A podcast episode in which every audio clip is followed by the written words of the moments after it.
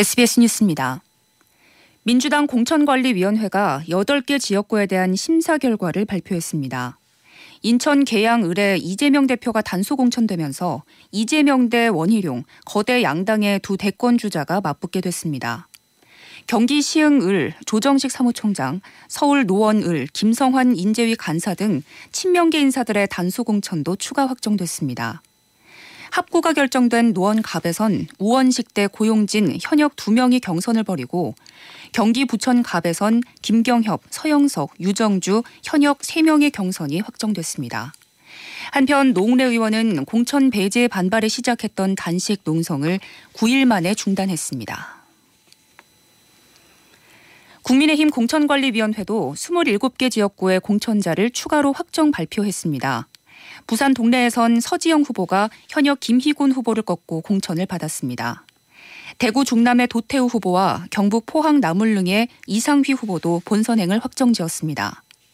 또 선거구 획정이 마무리됨에 따라 유이동 정책위 의장이 분구된 경기 평택 병에 단수 추천 받는 등 19개 지역에서 단수 공천자가 나왔고 경기 고양정의 김용태 전 의원을 우선 추천하는 등 전략 공천자 5명을 확정했습니다. 개혁신당 이준석 대표가 총선에서 경기 화성 을에 출마하겠다고 밝혔습니다. 경기 용인 갑에 출마하는 양향자 원내대표, 경기 화성 정의에 출마하는 이원욱 의원과 함께 시너지를 내겠다는 구상입니다. 현재 국민의힘에서는 화성 을 후보가 공천되지 않았고 민주당에서는 영입 인재인 공영훈 전 현대자동차 사장이 전략 공천됐습니다.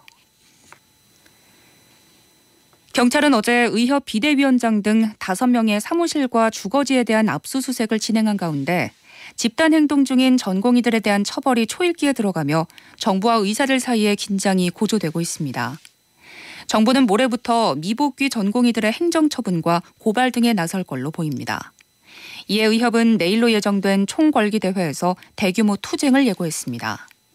지금까지 전공이 565명이 복귀했고 8,800여 명은 복귀하지 않은 상황입니다. 경기 광명경찰서는 오늘 아침 흉기를 들고 지구대에 들어오려고 한 50대 남성을 검거했습니다. 검거 당시 횡설수설하자 마약류 간이 검사를 진행한 결과 필로폰 양성 반응이 나왔습니다.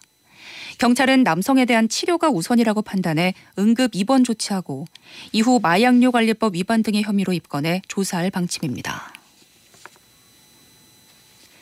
서울 서초경찰서는 마약을 투약한 채 운전한 혐의로 20대 남성 A씨에 대해서 구속영장을 신청했습니다.